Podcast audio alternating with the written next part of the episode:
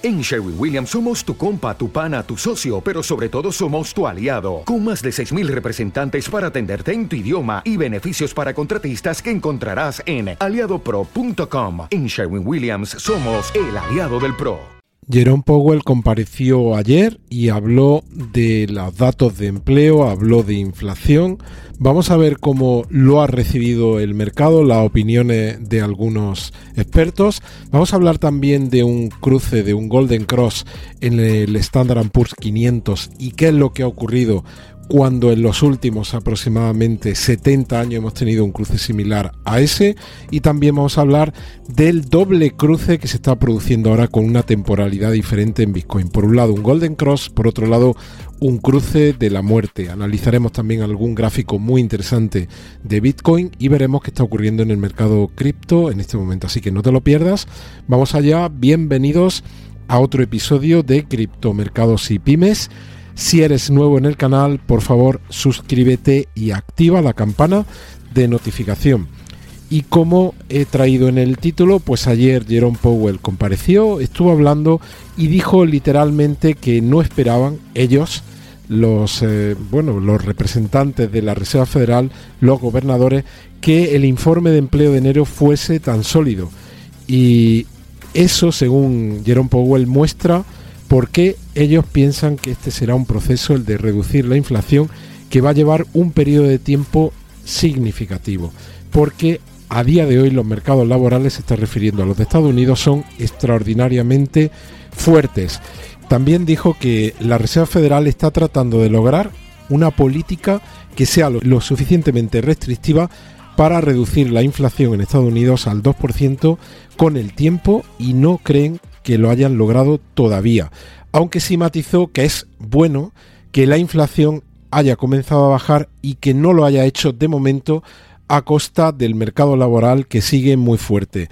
Algunos analistas pues han valorado esta intervención de una forma u otra. Algunos han visto una intervención, vamos a decir, no agresiva, pero tampoco especialmente moderada y sin embargo, pues hay otros analistas, como es el caso de los de Morgan Stanley, que dicen literalmente que después de la aparición de ayer de Jerome Powell, ellos están dando por hecho que en la próxima reunión de la Reserva Federal a final de marzo van a subir los tipos de interés 25 puntos básicos y dejan su expectativa de tasa marginal o tasa máxima en un rango entre el 5% y el 5,25. Así que están descontando, además de la subida de la próxima reunión, una subida adicional durante este ejercicio. Hay otros analistas que sí que han visto este discurso mm, algo más moderado, no tan agresivo y todavía dejan abierta la posibilidad de que la Reserva Federal terminase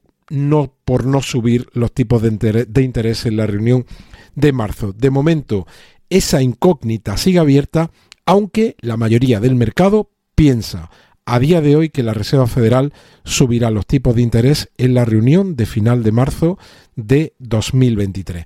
Ayer las bolsas americanas subieron, aunque la apertura del día de hoy en principio ha sido una apertura en rojo. Ahora mismo el Dow Jones está cayendo un 0,26, el Standard Poor's está cayendo un 0,48, el Nasdaq está cayendo un 0,70. En Europa, la mayoría de las bolsas en positivo, muy cerca del cierre, queda ya escasamente menos de una hora y media. Tenemos al índice alemán subiendo un 0,80, el inglés un 0,51, el francés un 0,17, el IBEX 35 español subiendo un 0,86 y el Eurostock subiendo un 0,29. Y una noticia que nos habla de un Golden Cross en el Standard Poor's 500, un cruce en el que tenemos en vela diaria el cruce del promedio de la media de 50 sesiones por encima de la media de 200 sesiones. Hemos dicho en vela diaria. Bien, ¿y qué ha ocurrido antes en el Standard Poor's cuando hemos tenido un cruce como el que se está produciendo justo ahora? Pues aquí lo tenéis directo en la pantalla desde el año 53 hasta ahora.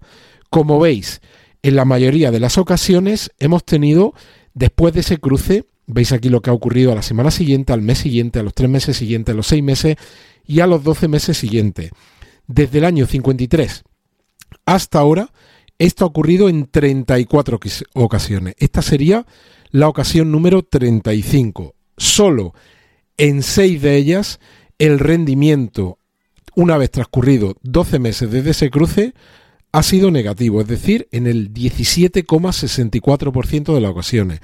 En el resto, estamos hablando de más del 80% de las ocasiones, hemos tenido un año desde el cruce con rentabilidades positivas del Standard Poor's. Y en concreto, como veis aquí, la media de estas 34 cruces nos da una rentabilidad positiva desde el cruce del 11,56 y el ratio ganador a un año vista es del 82,35%. Así que si nos basamos en lo que ha ocurrido eh, con anterioridad y en concreto desde el cruce del año 1953, con una probabilidad superior al 80%, podríamos esperar tener un comportamiento positivo en el Standard Poor's desde ahora y hasta transcurridos 12 meses, con una media del 11,56. Veremos si es realmente así o no.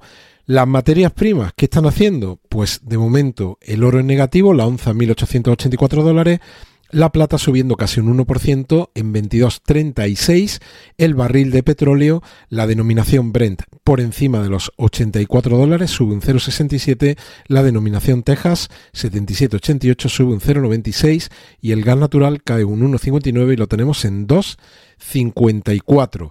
El índice dólar cotizando en 103,41 y está ahí peleando por recuperar esa línea de tendencia que perdió y era claramente bajista respecto al dólar en esa cesta que, lo comparamos con otras seis divisas, seis divisas, la fundamental, el euro. Ya sabéis que hay una relación entre la evolución de este índice dólar y las bolsas también, las materias primas. De momento, el dólar en estos últimos días, estas son velas semanales, la última semana fue una semana en la que el dólar recuperó fuerza y de momento está ocurriendo igual esta semana. Bitcoin, pues velas diarias, veis que iniciamos desde que hicimos esta subida el día 21 de enero un movimiento de lateralización, hoy ya estamos a día 8 de febrero, estamos por encima del promedio móvil exponencial de 200 sesiones, eso es positivo, y estamos también por encima de esta línea de tendencia.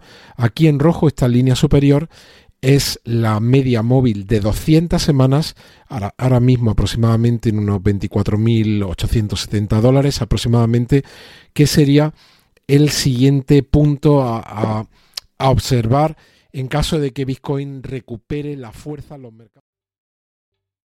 ¿Te está gustando este episodio? Hazte fan desde el botón apoyar del podcast de Nivos. Elige tu aportación y podrás escuchar este y el resto de sus episodios extra. Además, ayudarás a su productor a seguir creando contenido con la misma pasión y dedicación.